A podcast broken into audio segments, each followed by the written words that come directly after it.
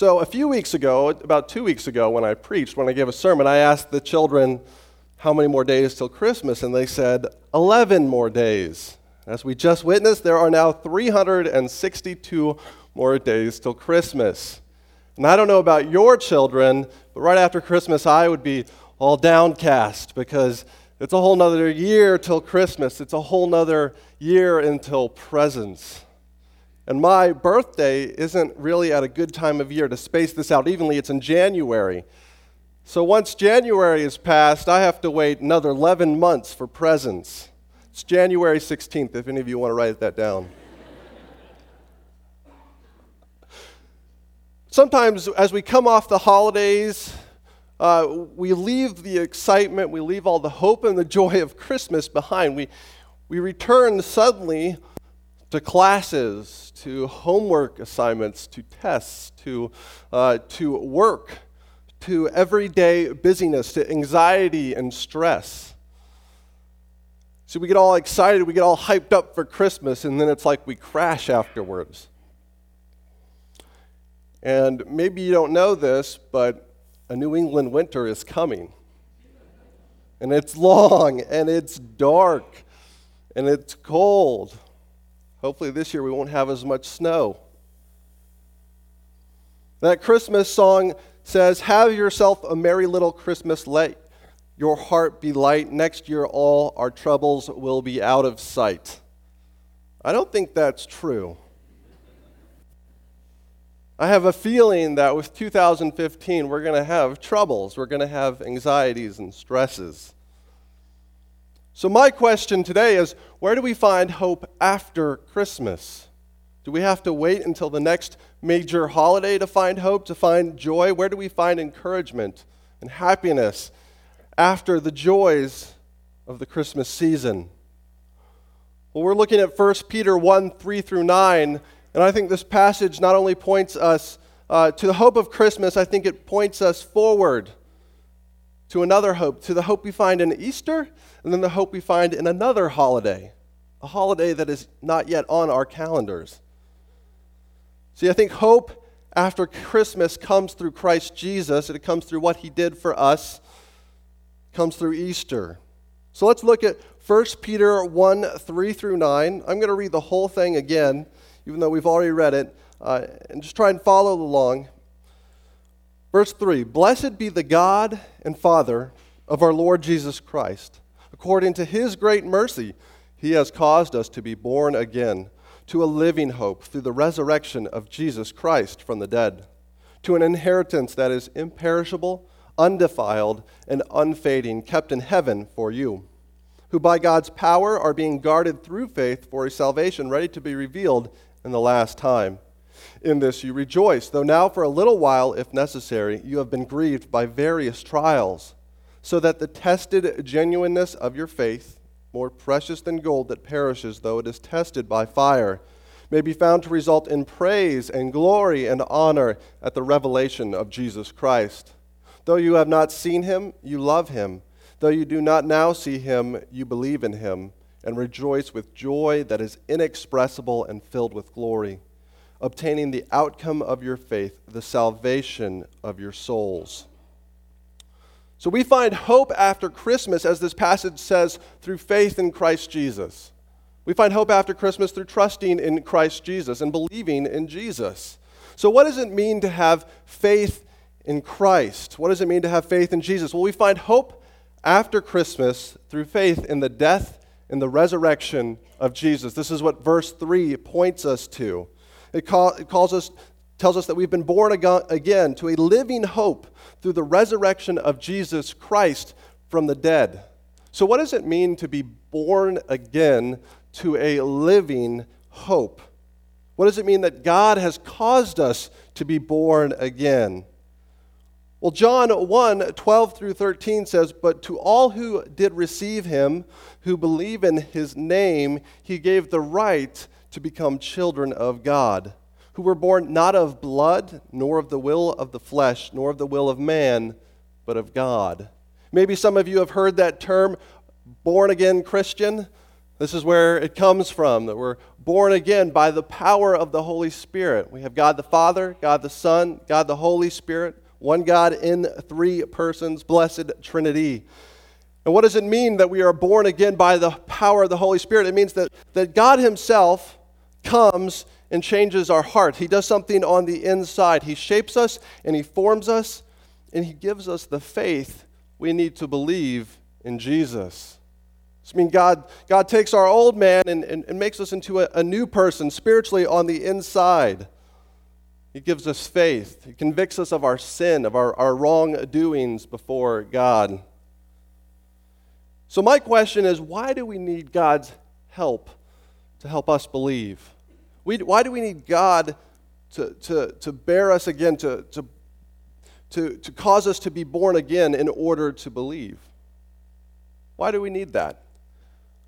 It's because what I'm about to tell you is so incredible, it's so fantastic that we need God's help to believe, that it's, it's simply supernatural, that we can't believe unless God gives us some ability to believe in the message of Christianity. And so maybe if you don't believe this, you can say a small prayer on the inside Lord, help me to understand whatever's coming next what's coming next, what the message is so incredible. And sometimes we, we, we forget about it because we're so caught up in, in doing the busyness in church of things. But let's just focus one moment on the message of Christianity, and that is the death and the resurrection of Jesus Christ. See, this is what it's all about the death and the resurrection of Jesus Christ. See, he came, he lived, he lived a perfect life of obedience, and then one day he was crucified on a cross and he died. Roman soldiers put a man named Jesus to death. This just wasn't any man, this was God in the flesh. This was God Himself, born on Christmas Day. And he stayed dead. Jesus stayed dead Friday, he was dead Saturday, but then on Sunday, the resurrection happened. Jesus rose from the grave in power over sin and death.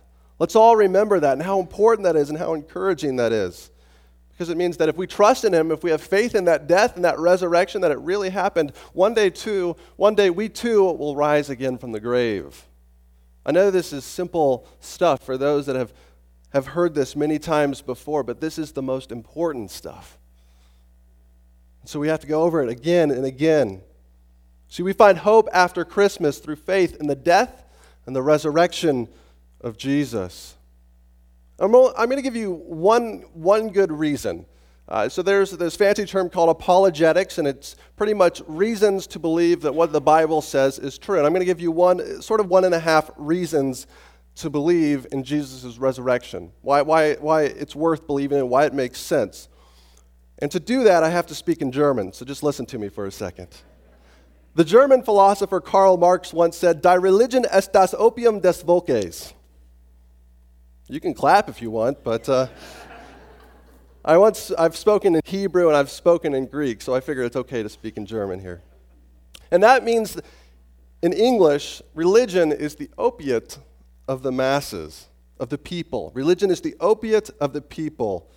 If you want to learn more about this, you can look at the Apologetic Study Bible. This is where I uh, found this.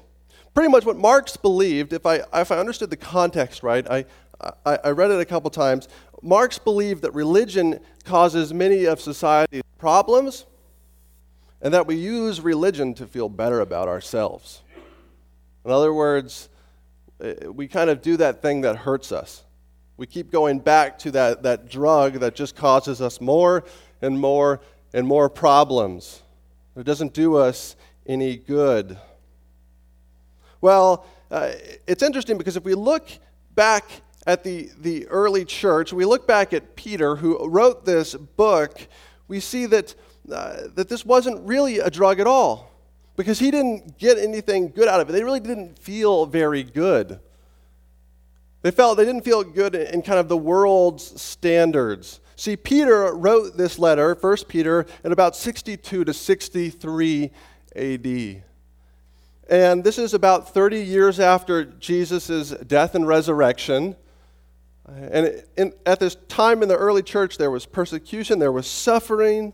And Peter wrote to a people that had never seen Jesus, that, that had just heard the message, and they too were suffering for what they believed. They were suffering for this message, and they could go and they could actually speak with the people that claimed to see them, to see Jesus rise again from the grave firsthand.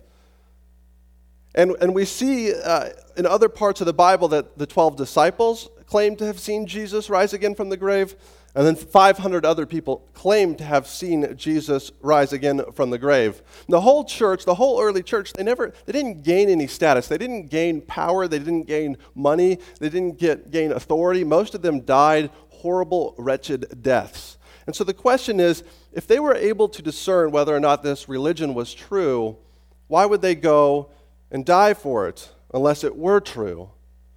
See, Peter claims to have seen Jesus. He claims to have seen him like firsthand, and, and, and so did the 11 other uh, disciples, the, the, the, other followers, the apostles. And they all died horrible deaths. So the question is did, were they hallucinating? Were they all hallucinating at once? Uh, that's nearly impossible, medically speaking. The, just the nature of hallucination is a individual thing, it's not a group thing. Were they lying? Well, if they, if they were lying, then you know what good did it do them? They all died. Peter himself was crucified upside down on a cross, according to tradition. Lee Strobel writes in The Case for Christ People will die for their religious beliefs if they sincerely believe they're true, but people won't die for their religious beliefs if they know their beliefs are false. And so I think Peter was willing to die for what he believed because he knew it was true, even though it got him no worldly riches, it got him no worldly power. And I think that's the same for the other early believers. Why were they able to sacrifice everything? Why were they able to let everything go? Because they were looking forward. They were looking forward to a reward, to an inheritance, to a reward kept in heaven, to the reward of eternity. See, we find hope after Christmas not only, only through faith in the death and resurrection of Jesus, but also through faith in the rewards of heaven. Verse 4 talks about an inheritance that is imperishable, undefiled, and unfading, kept in heaven for you. The inheritance we receive, the inheritance the passage is talking about, is a place and it's also a person. It's a place. Uh, when, we, when we die uh, right now, our bodies go into the grave, but our, our, our spirits go to be with the Lord, and we're in heaven, and we spend time with Christ Jesus. And one day we will return to a new heaven and a new earth. We'll have glorified, resurrected bodies, a whole new beginning. And that's the place that we look forward to. This inheritance is a real place that looks similar to what we have outside, but the purest, perfect, glorious form of it. So the inheritance we receive is a place.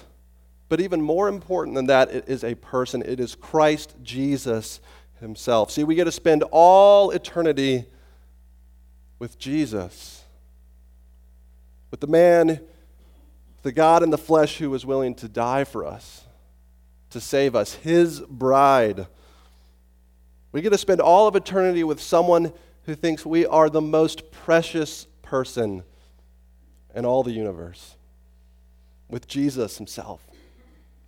And this inheritance, it's being kept, it's being preserved, kept for those grammarians out there is in the perfect tense. That means Jesus won our inheritance and it's being kept even now to today, and it will continue to be kept all the way until we get to receive our inheritance, this place and this person. We get to spend eternity with Jesus. Jesus won this inheritance through the cross, through what he did at Calvary, and it's waiting for us.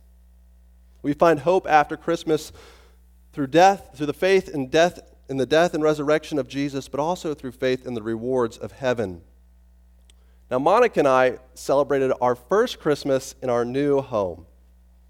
We spent the morning, a little bit of the morning, slept in, at our home, uh, which was nice. It was in a place that we love. And then we spent our afternoon with my in laws, with the people that we love.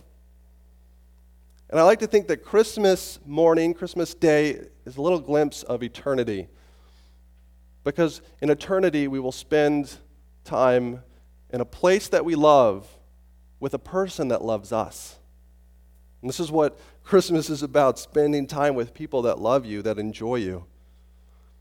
The reward of heaven spending all of eternity with someone who loves you. You. Some travel thousands of miles to get home for Christmas. It's a little bit like our walk, our journey through life as we go through ups and downs to get home.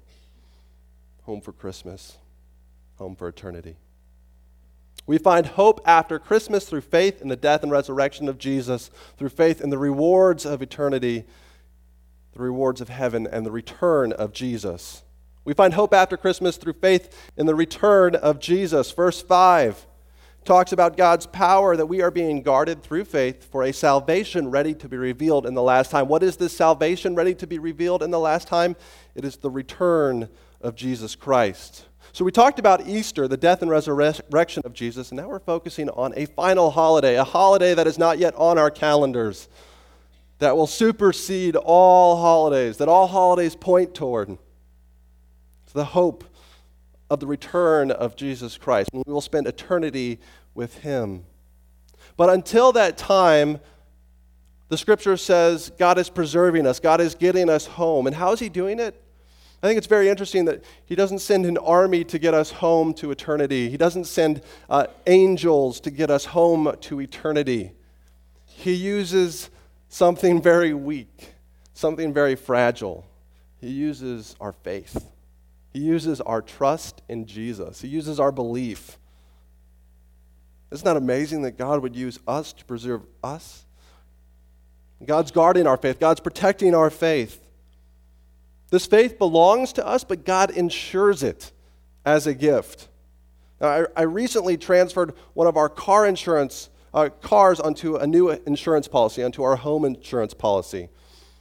Now, the insurance company guarantees this car, even though this car belongs to us. The insurance company guarantees the car, even though the car belongs to us. God guarantees our faith the faith of his people, the faith of those who trust in him, even though this faith belongs to us. God isn't controlling me like a robot or a zombie. He's not controlling my cognitive belief. He, this, is, this, is, this is me. This is who He's created me to be. And yet He's using it, He's, he's, for, he's forming it to trust in us. Notice that we have to pay for our car insurance, and I think that that still applies that we still have to work at our faith, that this isn't something that we can just let go on the wayside. We still have to, have to work for it. But God is the one who has won our faith through something that is worth putting our faith in, through the cross, through the death and resurrection of Jesus. God has paid for our faith, He's paid for our salvation, He's done it all, and yet He uses us all the same. We find hope after Christmas through faith in Jesus faith in the death and resurrection of Jesus, faith in the rewards of heaven, and faith in the return of Christ. And the reason that we need God's assurance that our faith will last is because hard times will come, because life happens after Christmas. We can expect that 2015 isn't going to be an easy year because none of the other years have been that easy. Things aren't always going to go our way. Life happens after the holidays. So, how can we find hope even when we experience failures, even when we experience hurts, even when we experience sickness and troubles? Will we find hope in the trials of the new year through trusting Jesus, through trusting in Christ Jesus? We find hope in the trials of the new year through Jesus, through trusting Him. Verse 6 in this you rejoice, though now for a little while, if necessary, you have been grieved by various trials. The believers Paul, uh, Peter wrote to were being grieved or were about to be grieved by various trials. See, at this time in church history, in the first, uh, the first century, there were several just gruesome persecutions that took place against the early believers. This was the time, around the time of Nero's persecution. Oh, Nero killed many, many Christians in gruesome ways. And Domitian, he came a little bit later. The believers were going to be persecuted. And yet, Peter is pointing out a purpose in the trials and the persecution. So there's a reason for it. And there's a reason for the trials and the troubles and the tribulations that we go through as well. Maybe some of us are being tested for our faith. Maybe you're just going through life's troubles, and, and that has a backward kind of way of testing your faith. How, God, could you let me go through this? Well, we find hope and can rejoice because of the salvation we have in Jesus. We rejoice. What do we rejoice in? We rejoice in the salvation that Jesus has saved us, that He loves us, that He cares for us. We rejoice in Him. We find hope. Notice this doesn't make us any better than anyone else. Christians are probably worse than most people. But we recognize our sin. We say, God, have mercy on me. I'm a sinner. I'm broken. I'm fallen. I do horrible things. And when we look at our, our, our evilness and our, our wrongness, somehow that has a way of helping us find hope because we can give it to God and God takes it and forgives us. We find hope in the trials of the new year through trusting in Jesus. We look to the Son, to the Son of God in the midst of our dark winter for hope. In New England, this will probably not surprise you, but about 10 to 20% of the population suffers from seasonal affective disorder, also known as SAD. And that's the, the, the, the thing that we experience when the, the sun mysteriously vanishes for like six months, and the clouds come, and we get mopey because of a lack of vitamin D. We go through depression and sadness. It's much different in other states. Florida is like 2%. We need to focus on the Son of God in our darkness. And when I lived at uh, an apartment near seminary, in my seminary experience, uh, I had a sun lamp. The apartment I had had a sun lamp that uh, the guy before me really needed, and uh, I guess it worked. Um, but the idea was it would provide those rays of sunlight to your skin when you couldn't get them in the winter. And maybe some of you have those as well, and you really appreciate them. You had to spend 20 to 30 minutes with your sun lamp to feel energized, to feel encouraged. Well, it's no different for our walk with God. We need to take time to spend that we, we need to spend time with our Son, with the Son of God who loves us, who cares for us. So this winter, look to spend time with Him. Soak in the sun, soak in the, love of God. Just sit, spend time praying in the Word. These aren't complicated things with brothers and sisters in Christ who can love you and encourage you in the faith. These are the ways that we can soak in the Son of God. It's not about forgetting our problems.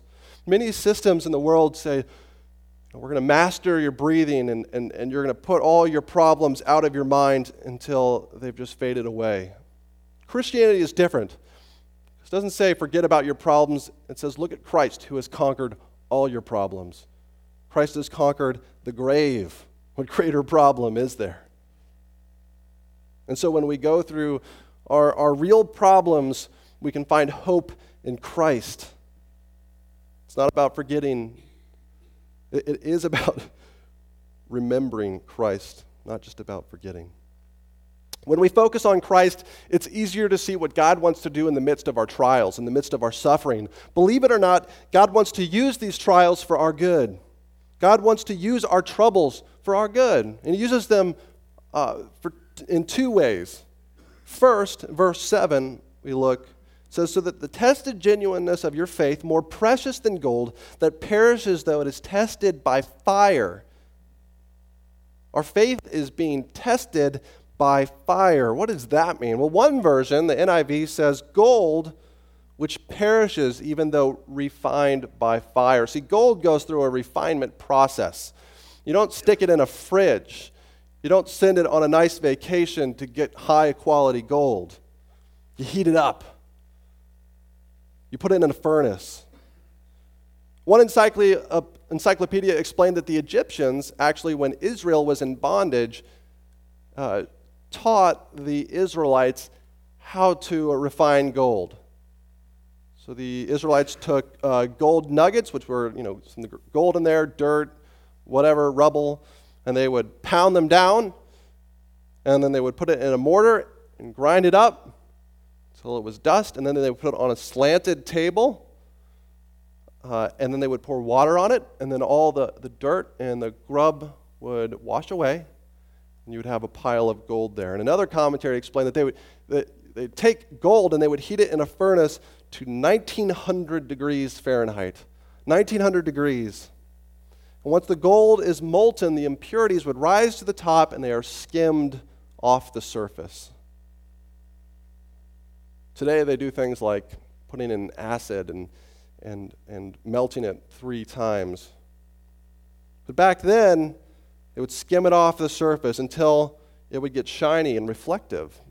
Here's a quote A goldsmith knows the gold is ready to cast when the liquid gold becomes mirror like and he can see his face reflected in the surface.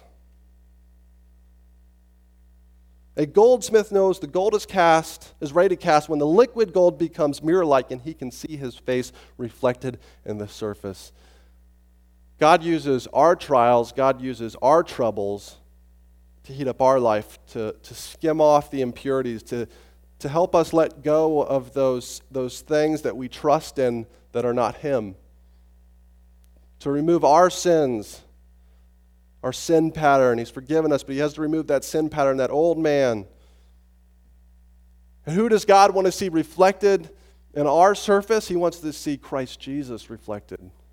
He wants to see the face of His Son. See, God uses our trials to form our character, to help us trust Him. God uses our trials to refine us.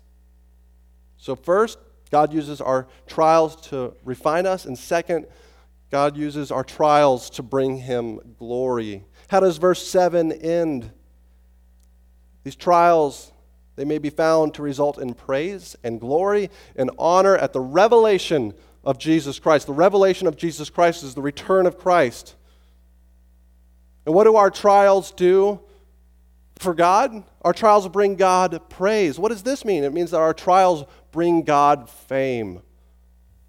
That when we go through tough times, we're able to find peace, when we're able to look to God, even if we're just trying and we don't really have the peace yet, that brings God fame. That brings God fame to those around us. That brings God fame in this world. Our trials also bring God glory. Our troubles bring God's glory. It reveals His power. When He does answer our prayers and when He speaks into our troubling circumstances, we see a little bit more of God's presence. It reveals His power. Our trials also bring God honor. When our faith costs us something, it honors God. When we go through hard times and yet we look to Jesus, that's costly faith. Don't you want a faith that brings God fame and glory and praise and honor? I know I do. First, God uses our trials to refine us. Second, God uses our trials to bring Him glory. This is an authentic witness that brings God praise. In the 1700s, the skeptic David Hume would go and hear George Whitefield preach. So, David Hume was not a Christian, not a believer, a skeptic. Uh, so, he didn't believe that there wasn't a God, but he didn't think there was enough evidence to believe in a God. So, not quite an atheist, maybe in that agnostic uh, area. And he would go and he would hear famous, famous Christian preacher preach to talk about Jesus. And Hume's friends would make fun of him. Say, Why do you go and hear him preach? They asked, Why do you go to hear Whitefield preach if you do not believe the things he preaches? To which Hume replied, Because he believes it. People will want to hear about our faith, what we believe, when we really believe it. If it's a half hearted belief, people aren't going to want to know what we believe. Our authentic witness, our, our trusting in Christ when times are hard, when, when troubles last, that brings God praise and glory and honor. We cannot avoid the trials of this year. 2015 is coming. But we can love Jesus and we can trust Jesus through it all. Verse 8 talks about that you have not seen him, you love him. That you have not seen him, you believe in him. A good translation of verse 8 is You have not seen him, yet you are continually loving him. Though you do not see him now, you are continually believing in him. Peter is pointing out to these early Christian believers they never saw Jesus, they didn't see him rise from the grave, and yet they love him. They're continuing to love him every single day. They're also continuing to believe in him every single day. Peter is saying this is a wonderful thing. This is a really good thing. And I know some other people that have not that did not see Jesus rise from the grave and still love him and still believe in him, and that's you and you. This is a wonderful thing. Good job. God is so honored when we love him and when we believe in him, even though we have not yet glimpsed him with our own eyes. This brings God praise. God rewards us with a joy that is inexpressible when our hearts are satisfied in him. Maybe for some of you, this is the thing that we keep on chasing that joy that is inexpressible, that is satisfied, that is at peace. Well, how do we gain it? Through faith in Him, through loving Him and believing Him every single day. And that doesn't mean we're always going to be happy, we're always going to be joyful. But hopefully, I can bear witness to this. You have an internal peace, a place that you can go back to that Christ is risen from the dead, and he's worth trusting. So I want to give you all one New Year's resolution for 2015. It's not a big one, but it comes from the text. My challenge to you is to pray to the Lord that, that He would help you believe in Him and love Him continually throughout the year. That you would grow in your love and your belief of Jesus in 2015. Now, if we were to graph this out, that doesn't mean that every single day you have to have more and more of a spiritual high. That's what, what I'm saying. But my prayer for you is that in 2014, if your belief and love of Christ are here, that somehow at the end of 2015 you would look back and say, wow, I, I trust Jesus a little bit more. I love him a little bit more. 2015, it went through down, down times, it went through up times, up times, but I trust Him more. That's what our faith walk's all about. We find hope in the trials of the new year through trusting in Jesus. God uses these tough times to do things we could never imagine. One of the toughest months of my faith journey, of, of my walk, uh, was January 2010. It was a very cold, dark winter in northern Virginia. At that time, uh, I was co leading a men's Bible study, a college Bible study for guys. Uh, and I was leading it with a friend uh, who walked away from the faith. He went through uh, just a lapse in faith and really turned away from the Lord. And that was one of the darkest, most depressing winters of my life because here was someone I loved, here was someone I respected who was co leading a Bible study with me, and he walked away. And I didn't find hope quickly. This wasn't like a flip the light switch with Jesus and everything's better. But it was a continued just turning to the Lord, reading my Bible, trusting Him, praying, crying out for God. And you know what? I did find hope. And God used this experience in about April of that year to call me to seminary. He used this experience, many other experiences, but this was a part of it. I just saw a need uh, for some church leadership. And so we can look back and say, one of the darkest winters of, of my faith walk so far, God used that to help bring me here. To Gordon Conwell, to Emmanuel Church, to meet my wife. God can use what you're going through. And I don't know where the story ends for each of you, but God can use your troubles to do something incredible. to change your life, to challenge you, to grow you. Those aches and pains that we are going to go through in 2015, God can use them for His glory and to refine us. We find hope after Christmas through faith in Jesus. Let's pray.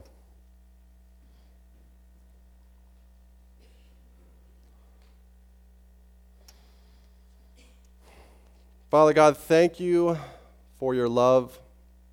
Thank you for your grace.